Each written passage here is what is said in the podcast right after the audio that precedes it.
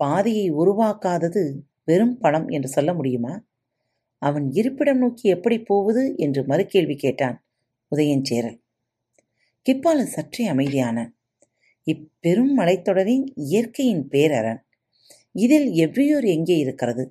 போய் திரும்பும் ஒற்றர்களும் பாணர்களும் எவ்வியோர் எப்படி இருக்கிறது என்றுதான் சொல்லத் தெரிகிறதே தவிர எங்கே இருக்கிறது என்று சொல்லத் தெரியவில்லை. ஒவ்வொருவரும் ஒவ்வொரு திசையையும் குறிப்பையும் சொல்கிறான். ஒன்று போல் சொன்ன இரண்டு ஒற்றர்களை இதுவரை நான் காணவில்லை. கிப்பாலஸ் மலைத்து போய் கேட்டுக்கொண்டிருந்தான் நாம் மலைக்குள் படை நடத்தி போவதெல்லாம் தோராயமான கணிப்பில்தான் என்று உதயஞ்சேரல் சொல்லிக் கொண்டிருந்த போதே கிப்பாலஸ் கேட்டான் அப்படி என்றால் பரம மலைத்தொடர் முழுவதும் பாதைகளே இல்லையா? உண்டு. விலங்குகள் உருவாக்கிய பாதைகள் உண்டு. அதை பயன்படுத்தி முன்னேற முடியாதா?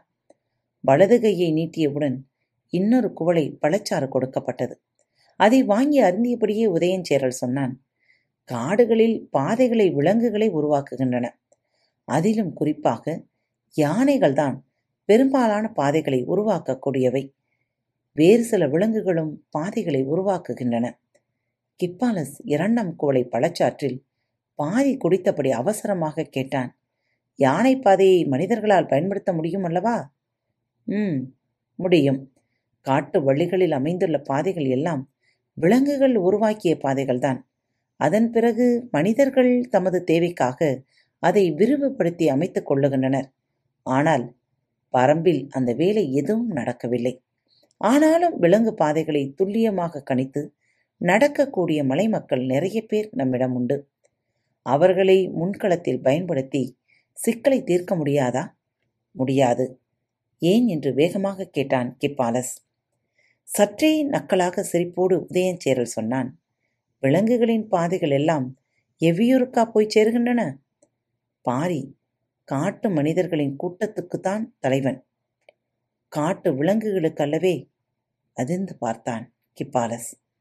குடித்து முடித்த குவளையை கீழே வைத்தபடி உதயஞ்சேரல் சொன்னான் விலங்குகளின் எல்லா பாதைகளும் இறுதியாக போய் முடிவது ஏதாவது ஒரு நீர்நிலையில்தான். கிப்பாலசின் கண்கள் அசைக்காமல் பார்த்து கொண்டிருந்தன. சமவெளி மக்களின் வாழ்வுக்கு அடிப்படையாக இருப்பது மேய்ச்சல். மலைவாசிகளுக்கு மேய்ச்சல் தெரியாது. நாயை தவிர எதையும் வளர்த்து பழகாதவர்கள். மடுவிலிருந்து பால் பீச்சி குடிக்கத் தெரியாத அறிவிலிகள் என்றான் சற்றே கோபத்தோடு. பாதைகளை பற்றி பேசிக் கொண்டிருக்கையில் இதை ஏன் சொல்கிறான்? என கிப்பால சிந்தித்துக் கொண்டிருக்கையில் உதயஞ்சேரல் சொன்னான் மேய்ச்சல் தெரியாத மனிதர்களாக இருந்தால் மலையில் எவ்வளவு தொலைவு ஆவினங்களை மேய்த்தாலும் இரவில் வந்து ஊரடைவார்கள் இயல்பாகவே அந்த ஊரை நோக்கி பல பாதைகள் உருவாகி விடுகின்றன. ஆனால் அங்கு அதற்கும் வழியில்லை என்றான். எந்த பாதையும் பாரி உருவாக்கிக் கொள்ளவில்லையா? பெரும்பாலும் விலங்குகளின் பாதைகளையே பயன்படுத்துகிறான். தேவையான இடங்களில் மட்டும் விலகிச் சென்று சிறு பாதைகளை உருவாக்கியுள்ளான். ஆனால் அவை மற்றவர்கள் கண்டறிய முடியாதபடி இருக்கின்றன. விலங்குகளின் பாதைகளிலிருந்து அவர்கள் எந்த இடம் பிரிந்து செல்ல வேண்டும் என்பதற்கான குறிப்பு அல்லது அடையாளம் எது என இன்று வரை தெரியவில்லை. அடையாளம் தெரியாமல் பாதையை விட்டு சற்று விலகினால் போதும். அடற்காட்டுக்குள் மீள முடியாமல் சிக்கிக்கொள்வோம் என்றான். அவனிடம் வலிமையான குதிரைப்படை இருக்கிறது என்கிறாய். குதிரைப்படையை வைத்துள்ள ஒருவன் எப்படி பாதைகளின் அடையாளங்களை பிறருக்கு தெரியாமல் காப்பாற்ற முடியும்? இன்று வரை அவனால் முடிகிறது. நான் அறிந்தவரை பரம்பில் குறிப்பிட்ட சிலருக்கு மட்டுமே அந்த பாதை பற்றிய குறிப்பு தெரியும் என்று கருதுகிறேன். இது படை நடத்துவதற்கான அடிப்படையான சிக்கல். இதற்கு வழிவகை தெரியாமல் போர் தொடுக்க முடியாதே? ஆம் என்று மகிழ்வோடு சொன்னான் உதயஞ்சேரல் இதற்கு வழிவகை தெரிந்ததால்தான் இப்போது போர் தொடுப்பதற்கான முயற்சியை தீவிரப்படுத்துகிறேன். சற்றும் எதிர்பாராத பதிலாக இருந்தது.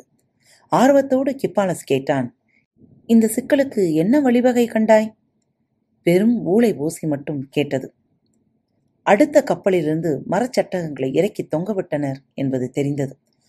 ஆனால் முன்பை விட இந்த ஓசை இன்னும் கூர்மையாக காதின் உள்மடிப்புகளில் போய் குத்துவதாக இருந்தது.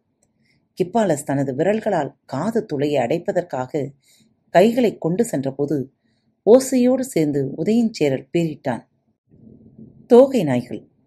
ஆமாம் தோகை நாய்கள்தான் கத்துகின்றன. இதை ஏன் மீண்டும் மீண்டும் சொல்கிறான் என்று கிப்பாலஸ் எண்ணிய போது கேள்விக்கான விடையாக இதை சொல்கிறான் என்பது புரிந்தது. ஆத்திரம் கலந்த ஆர்வத்தோடு முன்புள்ளை கடித்துக் கொண்டே உதயஞ்சேரல் சொன்னான் முன்கள தோகை நாயை பரம்பின் குதிரைப்படையின் மீது ஏவி விட்டால் அந்த குதிரைகளின் குரல் வலையை அறுத்தெறியும். இது என்ன வகை விலங்கு? இதை எப்படி வீழ்த்துவது என தெரியாத குழப்பத்தில் குதிரைப்படையின் வேகம் கட்டுப்படுத்தப்பட்டு பின்வாங்கத் தொடங்குவார்கள். எதிரிகள் திரும்பிச் செல்லும் குதிரைகளை பின்தொடர்ந்து கடைசி வரை போகக்கூடியது தோகை நாய்கள். அடற்காட்டுக்குள் மறைந்தபடி தொடரும் தோகை நாயை எளிதில் அவர்களால் வீழ்த்திவிட முடியாது. குதிரைப்படைகளை போய்ச் சேரும் கடைசி எல்லை வரை ஒரு தோகை நாய் போய் சேர்ந்தால் போதும். கைவசம் இருக்கும் மீத தோகை நாய்கள் அதன் வாசனை பிடித்தே எந்த எல்லைக்கும் போய்விடக்கூடியவை. குதிரைப்படையின் அழிவும் எவ்வியூரின் நோக்கிய வழியும் ஒருங்கி நமக்கு கிடைக்க உள்ளன. இந்த புதிய விலங்கின் எதிர்பாராத தாக்குதல் எதிரிகளை நிலைகுலையச் செய்துவிடும். அவர்களின் தாக்குதலால் தோகை நாய்கள் சில மரணிக்கலாம். ஆனால் அவர்களின் குதிரைகளை முழுமுற்றுமாக இவற்றால் அழிக்க முடியும். இவற்றின் குருதி தாக வேட்டை எதையும் மிஞ்ச வைக்காது. கிப்பாலஸ் வியந்து கேட்டுக்கொண்டிருந்தான் தோகை நாயின் ஓசையை விட ஆழத்தில் இறங்கிக் கொண்டிருந்தது உதயஞ்சேரலின் குரல். அவனது நுட்பமான திட்டமிடுதல் கிப்பாலஸை திகைப்பிலிருந்து மீள முடியாமல் செய்து கொண்டிருந்தது. மாலை அரண்மனைக்கு வாருங்கள் எனது முழு திட்டத்தையும் விளக்குகிறேன் என்று சொல்லி விடைபெற்றான் உதயஞ்சேரல் துறைமுகத்திலிருந்து வஞ்சி மாநகரின் விருந்தினர் மாளிகைக்குள் நுழைந்தான் கிப்பாலஸ். பகல் உணவு ஆயத்தமாக இருந்தது. ஆனால் அவனது எண்ணங்கள் உதயஞ்சேரலின் தீர்மானமான குரலிலிருந்து விடுபட முடியாதபடி இருந்தன. நீண்ட நேரம் கழித்துதான் உணவருந்த வந்தான் அவனது வருகைக்காக திரேஷியன் எபிரஸ் கால்பா பிலிப் ஆகிய நால்வரும் காத்திருந்தனர். உணவு மேசையிலும் அவனது வியப்பின் குரல் தொடர்ந்தது. உணவருந்திவிட்டு மீண்டும் பேசினான். பாண்டியனின் செல்வச் செழிப்பையும் படையின் வலிமையையும் ஒப்பிட்டால் சேரனின் வலிமை சிறியதுதான். ஆனால் பரம்பை கைப்பற்றும் திட்டத்தில் சேரன் பெற்றிருக்கும் அனுபவமும் அவனது அறிவு நுட்பமும் பெரும் வியப்பில் ஆழ்த்துகின்றன. பாண்டிய பெரும்படை கீழ்த்திசையிலிருந்து முன்னேறும் போது சேர அரசர்கள் இருவரும் ஒருங்கிணைந்து தாக்குதல் திட்டத்தை முன்னெடுத்தால் பரம்பின் அரசனால் சில நாட்களுக்கு கூட தாக்குப்பிடிக்க முடியாது என்றே கருதுகிறேன் என்றான் கிப்பாலஸ்.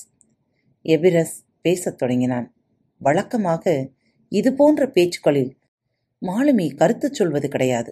ஆனால் இங்கு இருக்கும் யாரையும் விட தமிழ் துறைமுகங்களுடன் மன்னர்களுடனும் மிக நீண்ட கால பழக்கம் கொண்டவன் அவன்தான். எனவே அவனது கருத்துக்கு கிப்பாலஸ் மிகுந்த மதிப்பு கொடுப்பான். எபிரசும் எளிதில் பேசக்கூடியவன் அல்லன். ஆழ்கடலின் அமைதி எப்போதும் அவனுள் குடிகொண்டிருக்கும். மிக சில நேரங்களில்தான் அமைதியை கலைப்பான். சேர அரசர்களான குடநாட்டு மன்னனும் குட்டநாட்டு மன்னனும் எத்தனையோ முறை பரம்பின் மீதான தாக்குதலை நடத்தியுள்ளனர்.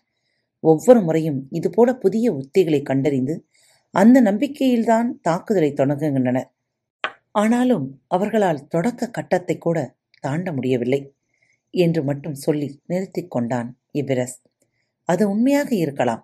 இப்போது முழுவீச்சில் இறுதிப் போருக்கு ஆயத்தமாகிவிட்டார்கள் பாண்டியனும் பரமை நோக்கி படையை கிளப்பப் போகிறான் என தெரிந்ததும் நிலைமையை இன்னும் தீவிரப்படுத்தியுள்ளனர். ஏனென்றால் அதன் பலன் தங்களுக்கே கிட்ட வேண்டும் என்று அவர்கள் மிக உறுதியாக உள்ளனர். இந்த படையெடுப்பை பற்றி முழுமையாக விளக்கத்தான். இன்று இரவு என்னை அழைத்துள்ளான் என்றான் கெப்பாலஸ். அவர்கள் தொடர்ந்து பேசியபடி இருந்தனர். இரவு கவியத் தொடங்கியது. அரண்மனையின் அழைப்புக்காக ஆவலோடு காத்திருந்தான் கிப்பாலஸ். அதுவரை அவனோடு பேசிக் கொண்டிருந்தனர் மற்ற நால்வரும். பொழுது நீண்டு கொண்டே போனது. அழைப்பு ஏதும் வரவில்லை. காரணம் புரியவில்லை. ஆனாலும் காத்திருந்தான். மிக உற்சாகத்தோடு உதயஞ்சேரில் சொல்லி சென்றானே பிறகு ஏன் இன்னும் அழைக்காமல் இருக்கிறான் என்று சிந்தித்தபடி இருந்தான் கிப்பாலஸ். முன்னிரவு முடியும் நேரம் நெருங்கிவிட்டது. இனி அழைப்பு வர வாய்ப்பில்லை என தெரிந்து தூங்கச் சென்றான். கிப்பாலஸ் தூங்க முடியவில்லை. உதயஞ்சேரல் சொன்ன செய்திகள் பலவும் நினைவில் வந்து போய்க் கொண்டிருந்தன. தோகை நாய்களின் ஊளை உதயஞ்சேரலின் குரல் விஞ்சியதை அவன் மனதுக்குள் மீட்டியபடியே இருந்தான். ஆனாலும் அவனது நினைப்பரப்பு எங்கும் தேவாங்கின் முகமே பரவியிருந்தது. பெருங்கடலுக்கு நடுவே நாவாய்களுக்கு திசை காட்டி அழைத்துச் செல்லும் அந்த ஆற்றல் அவனை விடாது தூண்டிக்கொண்டே இருந்தது. நீலக்கடல் எங்கும் குறுக்கும் நெடுக்குமாக நாவாய்கள் கடந்து கொண்டிருக்கும் காட்சி அகல மறுத்தது. இமை மூடும் போதெல்லாம் தேவாங்கின் வட்டக்கண்கள் அவனை எட்டி பார்த்தபடியே இருந்தன. பொழுது விடிந்து நெடுநேரமான போதும் அவன் அறையிலிருந்து எழுந்து வரவில்லை. மற்ற நால்வரும் அவனுக்காக காத்திருந்தன நடுப்பகலில்தான் எழுந்து வந்தான். அப்போதுதான் அரண்மனையிலிருந்து வரச் சொல்லி அழைப்பும் வந்தது. வேக வேகமாக புறப்பட்டு போனான். அரசவைக்குள் நுழையும் வரை உடன் வந்த திரேஷியன் அவனுக்கான எல்லையை அறிந்து நின்று கொண்டான். உள்ளே போன கிப்பாலஸ் உதயஞ்சீரலை பார்த்த கணத்தில் அவனது முகத்தில் தெரித்த குழப்பத்தை உணர முடிந்தது.